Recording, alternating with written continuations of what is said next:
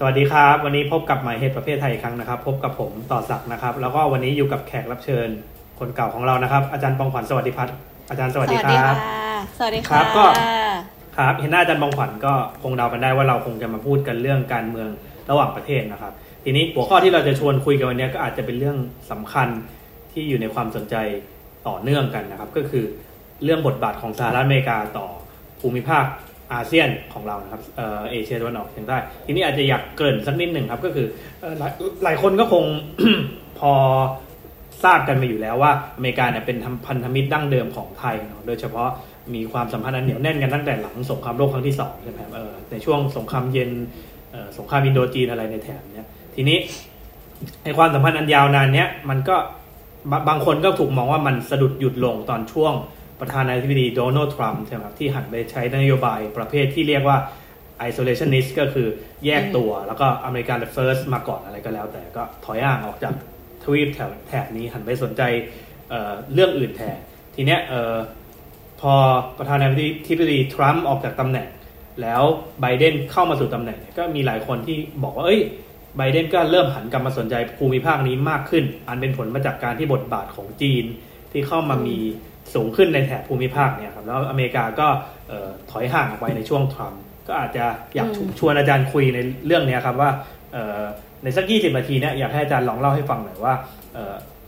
การที่อเมริกาหันกลับมาสนใจบทบาทในเซาท์อีสเอเชียรอบเนี้ยอะไรเป็นประเด็นสำคัญบ้างที่คนไทยเราน่าจะต้องรู้บ้างอะไรเงี้ยครับ ค่ะครับ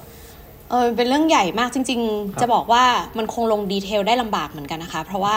มันก็ยังอยู่ในช่วงต้นของการที่สหรัฐอเมริกากำลังกลับเข้ามาสู่ภูมิภาคเอเชียตะวันออกเฉียงใต้ แล้วก็เอเชียตะวันออกอีกครั้งหนึ่งหลังจากที่นโยบายเกี่ยวกับเอเชียตะวันออกเฉียงใต้เนี่ยมันถูก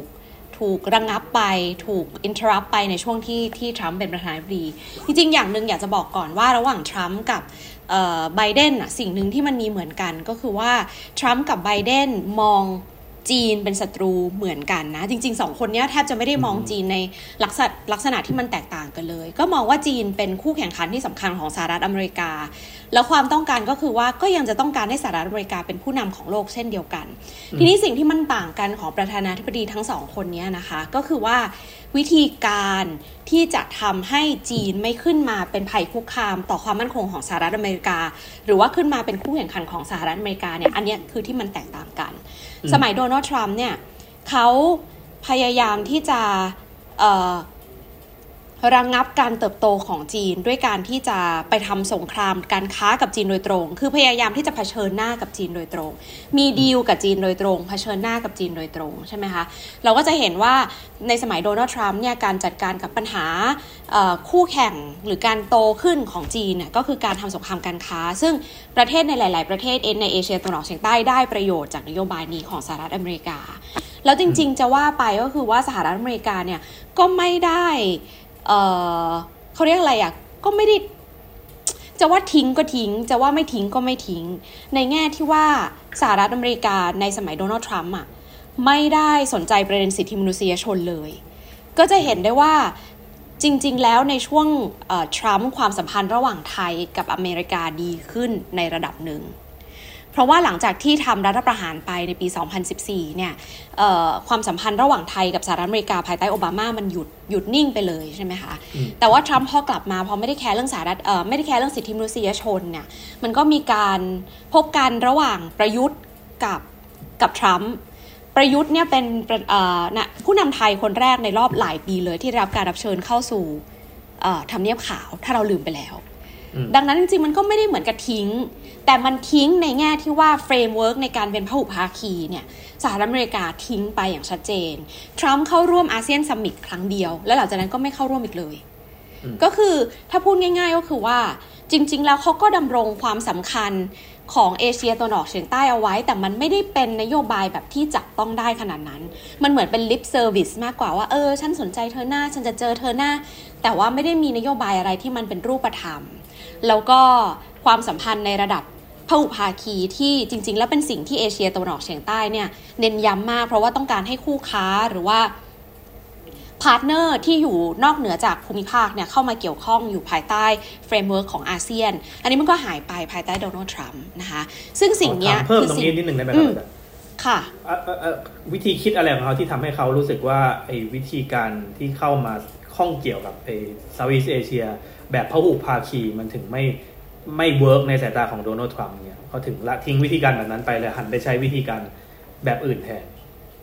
คือเราคิดว่าเขาไม่ได้มองว่าการร่วมมือ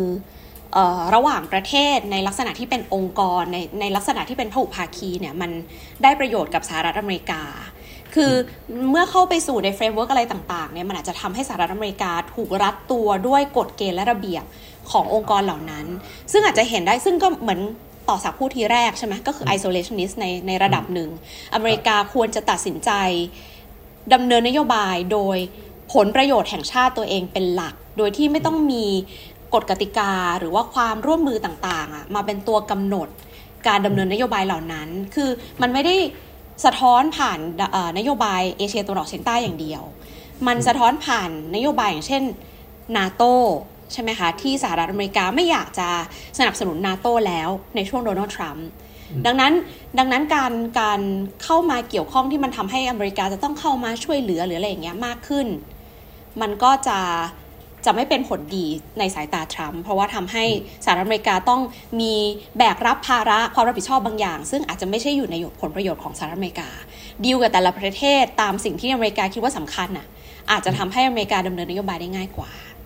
นะคะซึ่งวิธีคิดแบบนี้เนี่ยมันก็เปลี่ยนไปในยุคของไบเดนเดโมแครตมักจะให้ความสำคัญกับการร่วมมือกับพันธมิตรพหุภาคีมากขึ้นนะคะแล้วก็ที่สำคัญเนี่ยอย่างน้อยในเชิงวาทกรรม ให้ความสำคัญของอ จริงๆ จะบอกว่าเดโมแครตก็ไม่ได้นะคะ ก็คือจริง ๆ แล้วสหรัฐอเมริกาที่ไม่ใช่ทรัมป์อะก็มักจะมีวัฒกรรมในเรื่องแบบ rule of law ใช่ไหมการดำเนินนโยบายต่างประเทศ โดยที่มีกฎกติกาเป็นเป็นเป็นสิ่งสำคัญ ซึ่งสิ่งนี้เราจะไม่เห็นในสมัยทรัมป์นะคะหรือว่ากฎกติกาเป็นสิ่งสำคัญให้ความสำคัญกับสิทธิมนุษยชน ให้ความสำคัญกับประชาธิปไตยอะไรเงี้ยสิ่งเหล่านี้เป็นวัฒกรรมหลักของของการดำเนินนโยบายต่างประเทศของสหรัฐอเมริกาอยู่แล้ว แต่แค่ไม่ใช่ในช่วงทรัมป์นะคะทีนี้พอไบเดนขึ้นมาเนี่ยอย่างแรกสิ่งที่เขามองเขามองว่าจีนเป็นภัยคุกคามในระดับระหว่างประเทศ แล้วก็เป็นคู่แข่งสำคัญของสหรัฐอเมริกา ก็คือแบบเดียวกับที่ทรัมป์มอง จริง ๆ แล้วเนี่ยสภาคองเกรสในสมัยไบเดนมีการผ่านกฎหมายที่ชื่อว่า China Act ด้วยซ้ำนะคะ ก็คือพยายามจะทำให้ภูมิภาค เอเชียตะวันออกและเอเชียตะวันออกเฉียงใต้เนี่ยเป็นภูมิภาคที่มีเสถียรภาพมากขึ้น แล้วก็ทำ มีนโยดำเนินนโยบายที่จะทำให้จีนไม่กลายมาเป็นภัยคุกคาม แล้วก่อให้เกิดความขัดแย้งในระดับที่ต้องมีการใช้กำลังทางการอาหารเกิดขึ้นนะคะดังนั้นไบเดนเนี่ยในเมื่อมันมีแนวความคิดในแบบที่จีนเป็นภัยคุกคาม แล้วมีความคิดว่าวิธีการสำคัญที่สุดในการทำให้โลกมีเสถียรภาพ คือการร่วมมือกับพันธมิตร ดังนั้นเขาก็เลยใช้วิธีการกลับมาหา พันธมิตรเก่าๆ แล้วก็กลับมาหาความร่วมมือในแบบพหุภาคีมากขึ้นนะคะ มองได้จากอะไรบ้าง จากการที่ไบเดนพอรับตำแหน่งปั๊บ มีการเข้าร่วมการประชุม US ASEAN Summit ทันที ก็คือเป็นการประชุมที่ทรัมป์ไม่ได้เข้าร่วมเป็นเวลานานแล้วนะคะแล้วก็มีการจัด US ASEAN Summit Special US ASEAN Summit ที่วอชิงตันดีซีเมื่อต้นปีที่ผ่านมา ซึ่งเป็นการส่งสัญญาณชัดเจนว่าให้ความสำคัญกับประเทศในภูมิภาคเอเชียตะวันออกเฉียงใต้นะคะ มีการสัญญาว่าจะให้เงินช่วยเหลือเพิ่มเติมกับประเทศในภูมิภาคนี้ แล้วหลังจากนั้นเป็นต้นมาเนี่ยจริงๆ ไม่ใช่หลังจากนั้นเป็นต้นมาด้วยซ้ำตั้งแต่ไบเดนรับตำแหน่งเนี่ยผู้บริหารในระดับสูงในรัฐบาลไบเดนเนี่ยแทบจะออกตระเวน เยี่ยมเยียนประเทศต่างๆ ในเอเชียตะวันออกเฉียงใต้ นะคะก็คือคามาลาแฮร์ริสเนี่ยไปเยี่ยมเวียดนามใช่ไหมสิงคโปร์เป็นต้นนะคะอออย่างกรณีของประเทศไทยเนี่ยลอยออสตินเพิ่งมาในเดือนมิถุนายนลอยออสตินคือใครลอยออสตินคือรัฐมนตรีว่าการกระทรวงกลาโหมของสหรัฐอเมริกานะคะเพิ่งกลับเพิ่งเพิ่งมาเยี่ยมในประเทศไทยในในเดือนมิถุนายนหลังจากที่ประชุม Shangri-La Dialogue ซึ่งเป็น dialogue สำคัญในเชิงความมั่นคงในเอเชียแปซิฟิกนะคะเพิ่งไปประชุมที่สิงคโปร์แล้วก็มาเยี่ยมไทยต่อเนื่องจากนั้น เดือนที่ผ่านมาแอนโทนีบลิงเคนซึ่งเป็น รัฐมนตรีว่าการกระทรวงการต่างประเทศของสหรัฐอเมริกาก็เพิ่งมาเยี่ยมไทย แล้วก็มีการเจรจาเรื่องอการเป็น พันธมิตรการเป็น partner กันในภูมิภาคเอเชียตะวันออกเฉียงใต้นะคะ คือจริงๆ ตอนนี้เนี่ยเขาพยายามเจรจากับหลาย ๆ ประเทศเลยว่า เราไม่ได้บังคับให้เธอมาเป็นพันธมิตร หรือว่าเป็นเพื่อนของเรา แต่เรายินดีมากถ้าเธอจะมาช่วยกับฉันมาเป็นปึกแผ่นเดียวกันในการพยายามทำให้ภูมิภาคนี้มีเสถียรภาพมากขึ้น ซึ่งในยักษ์ของมันก็คือว่าช่วยกันต่อต้านการขึ้นมาของจีนใช่ไหมแต่ว่าสหรัฐอเมริกาจะหลีกเลี่ยงไม่พูดว่าต่อต้านจีนโดยตรง แต่ว่าก็จะพูดว่าต้องการดำรงไว้ซึ่งระเบียบความสัมพันธ์ระหว่างประเทศที่มีกฎกติกาชัดเจน มีเศรษฐกิจเสรีนิยม มี freedom of navigation ก็คือสามารถเดินทางอย่างเสรีได้ทั้งน้ำทั้งอากาศ ทางอวกาศอะไรเงี้ยเป็นต้น ซึ่งมันก็พูดถึงคือคือพอพูดถึงกรณีนี้มันก็คือพูดถึงทะเลจีนใต้ใช่ไหมที่จีนพยายามจะสร้างหมู่เกาะ ที่เป็นหมู่เกาะ artificial ทั้งหลายที่สร้างขึ้นมาหมู่เกาะจำลองอะไรอย่างเงี้ยนะคะ ซึ่งทำให้จะส่งผลกระทบต่อการเดินเรือใช่ไหมเพราะว่ามันมีกฎหมายที่เกี่ยวข้องกับว่าเขตแดนของตัวเองอยู่ห่างจากเกาะเท่าไหร่ใช่ไหมถ้ามันมีเกาะเกิดขึ้นมา แล้วจีนเคลมเป็นของตัวเองเงี้ยมันก็กระทบต่อการเดินเรืออะไรเงี้ยเป็นต้นนะคะ และที่สำคัญเนี่ยที่มันดูเห็นชัดเจนเลยว่า สหรัฐอเมริกากำลังเร่งเครื่องเพื่อที่จะสร้างพันธมิตร หรือสร้างเพื่อนใหม่ๆในในภูมิภาคนี้มากขึ้นเนี่ยก็คือว่ารองอผู้ช่วยรัฐมนตรีว่าการกระทรวงการต่างประเทศของสหรัฐเพิ่งไปเยือนกัมพูชา ซึ่งกัมพูชาเนี่ยไม่ได้รับการเยือนจากผู้นำในระดับสูงของสหรัฐเป็นเวลานานแล้ว เพราะว่าคนจะเข้าใจว่ากัมพูชานี่อยู่ภายใต้เงาของจีนนะคะ ดังนั้นเนี่ยมันเห็นชัดเจนเลยว่าองค์คาพยพต่างๆ ไม่ว่าจะเป็นการ เข้าร่วมพหุภาคี ทวิภาคีเนี่ยมันมีการให้ความสนใจกับภูมิภาคเอเชียตะวันออกเฉียงใต้มากขึ้น เพราะต้องการที่จะให้ประเทศแถบนี้ปิดกั้นสกัดกั้นการเติบโตขึ้นของจีน ซึ่งคำถามสำคัญก็คือว่า ช้าไปหรือเปล่าทำได้หรือเปล่า แล้วประเทศในแถบนี้พร้อมที่จะทำหรือเปล่า ซึ่งเดี๋ยวเราพักกันสักครู่เนาะแล้วเดี๋ยวเบรกหน้าเราลองมาคุยกันเรื่องนี้ดู โดยเฉพาะกรณีของไทยเนี่ยเราจะดำเนินนโยบายต่างประเทศยังไงในช่วงที่ อเมริกาก็กลับเข้ามาจีนก็ยังมีบทบาทอยู่นะคะเดี๋ยวลองกลับมาคุยกันต่อพักกันสักครู่นะครับ แล้วเดี๋ยวกลับมาพบกันช่วงหน้าครับผม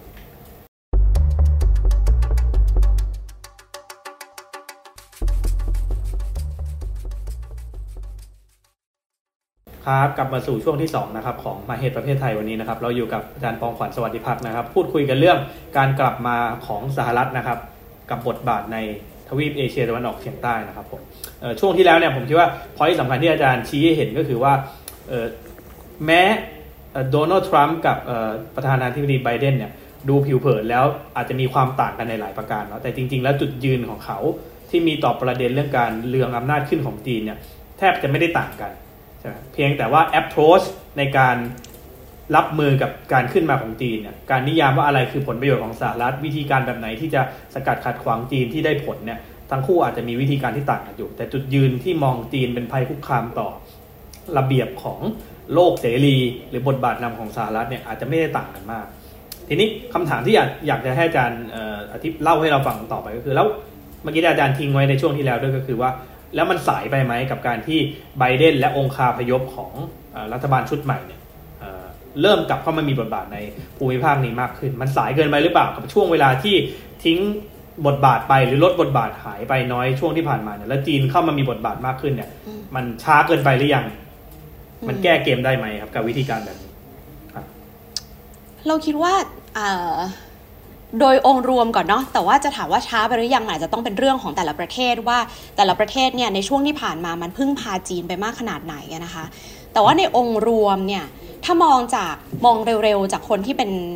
อยู่ภายนอกเป็นผู้สังเกตการเนี่ยมันก็เหมือนจะช้าไปนะ อย่าลืมว่าในช่วง 3-4 ปีที่ผ่านมาเนี่ยประเทศในเอเชียตะวันออกเฉียงใต้มีความสัมพันธ์ทางการค้าทางเศรษฐกิจกับจีนค่อนข้างเยอะ นี่ไม่รวมถึงในหลาย ๆ ประเทศที่เริ่มมีความสัมพันธ์ในเชิงการเมืองกับประเทศจีนนะคะ ซึ่ง มัน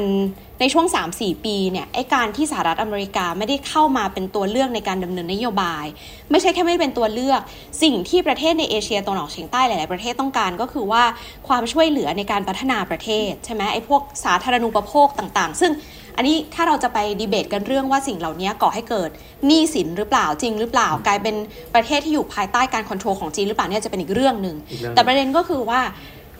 ประเทศในเอเชียตะวันออกเฉียงใต้ต้องการความช่วยเหลือในการพัฒนา ซึ่งสิ่งนี้ไม่ใช่สิ่งที่สหรัฐอเมริกา พร้อมที่จะให้ในช่วง 3-4 ปีที่ผ่านมา ซึ่งมันก็ทำให้ประเทศเหล่านี้เนี่ยไปพึ่งจีนมากขึ้นใช่ไหมคะไปมีความสำคัญความสัมพันธ์ในเชิงการค้า การท่องเที่ยวการลงทุนกับจีนมากขึ้นเนื่องจากสหรัฐอเมริกาไม่ได้มีนโยบายที่สนับสนุนนักลงทุน ให้มาในในในแถบนี้เท่าเท่ากับในอดีตอะไรเงี้ยซึ่งมันก็แปลว่า แม้ว่าสหรัฐอเมริกาจะอาจจะเปลี่ยนใจ หรือว่าเพิ่มออปชันในการดำเนินนโยบายต่างประเทศให้กับประเทศในแถบนี้ได้บ้าง แต่พื้นที่ในการแย่งชิงกับจีนมันก็เหลือน้อยมาก ๆแล้วมันเหลือน้อยมาก ๆ เพราะในช่วง 3-4 ปีที่ผ่านมาจีนโตมาก ๆ จีนมีความสัมพันธ์ในเชิงการเมืองมาก ๆ อีกอย่างหนึ่งที่สำคัญที่เมื่อกี้ไม่ได้พูดถึงก็คือว่าเอเชียตัวออกเฉียงใต้คือประหมู่กลุ่มประเทศที่มีการปกครองในระบอบ อำนาจนิยมค่อนข้างมากนะคะ ซึ่งที่ผ่านมาหมู่ประเทศเหล่านี้ก็ถูกวิพากษ์วิจารณ์โดยโดยสหรัฐอเมริกาใช่ไหมแล้วก็ถูกจัดเทียด้านสิทธิมนุษยชนอะไรต่างๆเนี่ยนะคะ ซึ่งมันก็ไม่ใช่สิ่งที่น่าพิรมสำหรับรัฐบาลอ่าเอ่อถูกหรือผิดเราอยากให้เป็นอย่างนั้นหรือเปล่าอีกเรื่องนะ แต่ว่าอันนี้คือเรากำลังมองว่าถ้าในสายตาของอของรัฐบาลเนี่ยการที่ถูก พูดตัดพูดถึงตลอดในเรื่องสิทธิมนุษยชน เรื่องความไม่เป็นประชาธิปไตยเนี่ยมันไม่ใช่สิ่งที่รู้สึกสบายตัวขนาดนั้น ในขณะที่จีนไม่สนใจเรื่องนี้ เผลอๆไม่สนใจด้วยซ้ำว่าการทำดีลกับจีนเนี่ยมีความโปร่งใสแค่ไหนใช่ไหมคะอย่างเช่นในกรณีสหรัฐอเมริกา ถ้าบริษัทเอกชนมาทำดีลกับประเทศในโลกที่ 3 แล้วเกิดมีกรณีคอร์รัปชันเกิดขึ้น บริษัทนั้นสามารถถูกสั่งสอบสวนได้ ในจีน มีมีกฎหมายแบบนี้หรือเปล่า care ขนาดนั้นหรือเปล่า ซึ่งในกรณีของประเทศที่มันเป็นอำนาจนิยม และเป็นประเทศที่ไม่มีความโปร่งใสขนาดนั้นเนี่ยการดีลกับจีนก็อาจจะถูกจริตกับประเทศเหล่านี้มากกว่า ซึ่งสิ่งนี้แหละมันทำให้เมื่อมันมี option ที่ถูกจริตมากกว่าเนี่ยมันก็อาจจะทำให้การกลับมาของสหรัฐอเมริกาที่ก็ไม่ได้เรียนรู้ ก็จะว่าไม่เรียนรู้ก็ได้คือเขาคือเขาก็มีจุดยืนของเขา ซึ่งเราก็คิดว่า มันก็ดีในหลาย ๆ เรื่องนะ แต่ว่าถ้าพูดถึงการที่จะมีอำนาจ หรือว่าในการต่อรองเป็นออปชันของประเทศในแถบนี้เนี่ยมันก็อาจจะยากกว่าประเทศที่มันถูกจริตการดำเนินนโยบายการดำเนินการทางการเมืองมันถูกจริตกันอยู่แล้วนะคะพูดอย่างนี้เห็นภาพเลยพูดง่ายคือถ้าสมมติทั้งจีนและอเมริกายื่นข้อเสนอทางเศรษฐกิจบางอย่างให้มาเหมือนกัน แต่ว่าด้วยกฎเกณฑ์ของอเมริกาเอง ซึ่งไอ้ระบอบการเมืองภายในของเขามันถูก พันธนาการด้วยเรื่องกติกากฎเกณฑ์ความโปร่งใสคุณค่าเรื่องประชาธิปไตยต่างๆนานา และในขณะเดียวกันแนวโน้มของประเทศฝั่งเอเชียตะวันออกเฉียงใต้เองมันหันไปในทางอำนาจนิยมมากขึ้นเนี่ยสมมติทั้งสองประเทศยื่นข้อเสนอการให้ความช่วยเหลือมาด้วยกันเนี่ยมันก็มีแนวโน้มที่จะเป็นไปได้ที่รัฐบาลในในสวิตเอเชียจะหันไปหาจีนมากกว่าว่ามันถูกจริตกับ ธรรมชาติของการเมืองที่เป็นอยู่ในปัจจุบันก็อันนี้ก็น่าสนใจก็มีโอกาสเนะแต่ว่าจริงๆ ถ้าถ้าย้อนกลับมาดูดีๆเนี่ยประเทศในแถบเนี้ยก็ชอบที่จะเหยียบเรือสองแคม คือไม่ใช่แค่ไทยนะประเทศในแถบนี้ทั้งหมดก็ก็ชอบในการเหยียบเรือสองแคมใช่ไหมคะซึ่งศัพท์ในทางทางความสัมพันธ์ระหว่างประเทศเนี่ยนะคะเขาจะเรียกการกระทำแบบนี้ว่า hedging ซึ่งเดี๋ยวเราจะมีคำศัพท์ขึ้นมาให้ hedging เนี่ยคือพฤติกรรมที่อยู่ตรงกลางระหว่างสิ่งที่เรียกว่า balancing กับแบนเวก a นิงนะคะบาลานซิ่งก็คือพยายามที่จะจับมือกับอำนาจอื่น ๆ ในการ balance อิทธิพลของประเทศที่กำลังโตขึ้นมา ซึ่งกรณีนี้ก็คือสิ่งที่สหรัฐอเมริกาอยากให้เกิดขึ้นถูกไหมอยากให้ประเทศในเอเชียตะวันออกเฉียงใต้เข้ากับอเมริกาเพื่อที่จะ balance การเติบโตขึ้นมาของของจีน หรือว่าจับมือกันเองก็ได้อะไรก็แล้วแต่แบนเวก a นิงก็คืออีกสเปกตรัมหนึ่งก็คือว่าอ่าเขากำลังเติบโตมาเขาจะกลายเป็นผู้ชนะแน่ๆ เราไปอยู่กับเขาดีกว่าเฮดจิ้งคือตรงกลางระหว่างสองอันนั้นนะคะซึ่งมันก็มีสเปกตรัมของมันนี่แหละ แต่ว่าง่ายๆก็คือว่าประเทศที่เป็นประเทศขนาดเล็ก ที่อยู่ในสถานการณ์ที่มันไม่แน่นอนเหมือนในตอนตอนนี้ก็คือว่าไม่รู้ว่าใครจะชนะ ไม่รู้ว่าใครจะแพ้ ไม่รู้จะเป็นยังไงต่อไป ก็จะพยายามเป็นมิตรกับทั้งสองฝ่าย พยายามที่จะเลือกใช้นโยบายที่ไม่ได้พูดออกมาชัดเจนว่าตัวเองอยู่ฝ่ายไหนนะคะแต่สิ่งที่สำคัญที่สุดก็คือ อยากได้ประโยชน์มากที่สุดจากการที่ทั้งสองฝ่ายพยายามมาจีบประเทศฉันอยากได้ประโยชน์มากที่สุดตัวอย่างชัดเจนของอันนี้ถูกไหมครับใช่ ซึ่ง มันก็แลกมาด้วยเรื่องประสิทธิภาพนะคะในแง่หนึ่ง เพราะว่าถ้าเรามองชัดเจนเนี่ย กองทัพเนี่ยเป็นอะไรที่ชัดเจนที่สุดในการเฮดจิ้งของประเทศไทย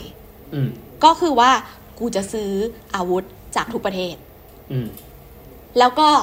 ระบบแต่ละระบบก็ไม่ซิงโครไนซ์กันนะ แต่จะต้องซื้อจากทุกประเทศ เพราะมันคือการเหมือนบริหารความเสี่ยงอะ hedging มันคือเทอมที่เรายืมมาจากทางการเล่นหุ้นใช่ไหมมันคือบริหารความเสี่ยง ว่าแบบถ้าเกิดว่าประเทศหนึ่งชนะขึ้นมา ฉันก็ยังมีความสัมพันธ์กับประเทศนั้นอยู่นะไม่เจ็บตัวเท่าไหร่อืมมันประเทศไทยหรือต่างยังไงกับคำว่าไผ่ลู่ลมอาจารย์ที่คนเรียนการเมืองระหว่างประเทศจะได้ยินว่าไทยเรามีวิธีการทางการทูตแบบไผ่ลู่ลมอะไรเงี้ยมันคำนี้มันมันใช้อธิบายไอ้วิธีการแบบไทยอันนี้ได้ไหมเราคิดว่า ก็คิดว่า ก็น่าจะได้นะ คือด้วยตัวพฤติกรรมมันไม่ได้ต่างกันขนาดนั้นนะคะ มันก็คือว่าเราเออเราดูทิศทางว่าคือเราพยายามมีสัมพันธ์ที่ดีกับทุกฝ่ายแล้วเราดูทิศทางของออการเมืองภายนอกก่อนที่เราจะตัดสินใจทำอะไรใช่ไหมซึ่งมันก็ไม่ได้แตกต่างกันขนาดนั้น แต่ว่าการทูตไผ่ลู่ลมเนี่ย จริง ๆ แล้วมันไม่ได้มีนัยยะของการอยู่ตรงกลางขนาดนั้นนะนึกออกไหมคือ มันคือการดูสภาพแวดล้อมภายนอกประเทศ แล้วเมื่อมันมีการเปลี่ยนแปลงเราก็สามารถที่จะไปอยู่ข้างผู้ชนะได้พยายามเปลี่ยนนโยบายของเราเพื่อที่จะให้เข้ากับบริบททางความสัมพันธ์ระหว่างประเทศได้ ดังนั้น hedging เราคิดว่าเป็นส่วนหนึ่งของไผ่ลู่ลมก็คืออยู่ในสภาวะก่อนที่จะเลือกข้างนะคะ เฮดจิ้งเนี่ยมันไม่ได้พูดถึงเมื่อเลือกข้างแล้วไงมันพูดถึงสภาวะตรงกลางที่ทำให้การให้การให้การที่แบบมีเอ่อมีอะไรที่ไม่คาดฝันเกิดขึ้นไม่เจ็บตัวมากใช่ไหมไผ่ลู่ลมมันคือมองทั้งหมดเลยอะ่ะก็คือว่าตรงกลางๆก็ถ้ายังไม่ชัวร์ก็ลู่ไปก่อนแล้วพอถึงจุดหนึ่งเมื่อมันเริ่มชัวร์ก็เริ่มมีท่าทีที่มันชัวร์ขึ้นนะคะ แต่ สิ่งที่สำคัญของไผ่ลู่ลมนะคะ ก็คือว่าเราต้องเข้าใจสถานการณ์ที่เกิดขึ้นในระหว่างประเทศและมีจุดยืนนะ คือไผ่ลู่ลมมันเปลี่ยนไปในแต่ละช่วง ไม่ได้แปลว่าเราไม่มีจุดยืนทางด้านการเมืองระหว่างประเทศนะคะนึกออกไหมซึ่ง เราจะพูดได้ว่าอะแล้วตอนนี้เราคือไผ่ลู่ลม โดยที่ไม่มีจุดยืนหรือเปล่า คือเราเชื่อในวาทกรรมไผ่ลู่ลมมากเกินไป จนไม่ได้ไปดูหรือเปล่าว่าภายใต้วาทกรรมเนี้ยมันมีความเปลี่ยนแปลง ของนโยบายกี่ช่วง ทุกอย่างมันถูกแอบสอบอยู่ภายใต้ความเชื่อว่านี่คือไผ่ลู่ลมหรือเปล่า อันนี้เรากำลังพูดถึงหนังสือของอาจารย์จิติพัฒน์ภูลขับนะคะ เป็นอาจารย์อยู่คณะรัฐศาสตร์ มหาวิทยาลัยธรรมศาสตร์นะคะอาจารย์ได้พับลิชหนังสือเล่มนี้ ซึ่งเป็นหนังสือที่มาจากวิทยวิทยานิพนธ์ของแกนะคะ หนังสือเล่มเล่มนี้ชื่อว่า Genealogy of Bamboo Diplomacy ซึ่งก็พูดถึงไผ่ลู่ลมออย่างชัดเจนด้วยตัวแบบเหมือนเหมือนเหมือนอย่างละเอียดนะคะซึ่งในในหนังสือของอาจารย์เนี่ยอาจารย์พยายามบอกว่าไผ่ลู่ลมมันเป็นวาทกรรมที่ถูกตั้งขึ้น เพราะว่าเราอยู่ในช่วงวิตกกังวลว่าเราควรจะดำเนินนโยบายยังไง แล้วหลังจากนั้นเนี่ยมันก็มีการให้ความหมายของนักวิชาการมากขึ้นเรื่อยๆ ซึ่งทำให้มันไปครอบกับทุกอย่างเลย รอห้าก็เป็นไผ่ลู่ลม ซึ่งตอนนั้นไม่ได้มีคำว่าไผ่ลู่ลมนึกออกไหมทุกช่วงที่ผ่านมาหลังสงครามเย็นของเราเป็นไผ่ลู่ลมหมดเลย ทั้งๆทที่จริง ๆ แล้วเนี่ยอาจารย์จิติพัฒน์บอกว่ามันแบ่งได้เป็นตั้งหลายช่วงเช่น ช่วงแรกเนี่ยถ้ามองกันจริง ๆ ก็คือหลังจากสงครามเวียดนามสิ้นสุดลงนะคะไทยเปิดเปิดสัมพันธ์ทางการทูตกับจีนและสหภาพโซเวียตเท่า ๆกัน แต่หลังจากนั้นพอเกิดสงครามเวียดนามเออ สงครามไม่ใช่สงครามเวียดนามที่เออเวียดนามบุกกัมพูชา ซึ่งเวียดนามถูกหนุนหลังโดยโซเวียต ประเทศไทยก็เริ่มออกห่างจากโซเวียต ทั้งหมดเนี้ยเป็นนโยบายต่างประเทศที่เป็นคนละชุด แต่เราเรียกว่านี่คือไผ่ลุ่ลมหมดเลยแล้วในจุดเนี้ย เมื่อเราเข้าใจว่าทุกอย่างมันเป็นไผ่ลู่ลมหมดเลย มันก็เลยกลายเป็นวัฒกรรมซึ่งอ้าวแล้วแล้วอะไรคือไผ่ลู่ลม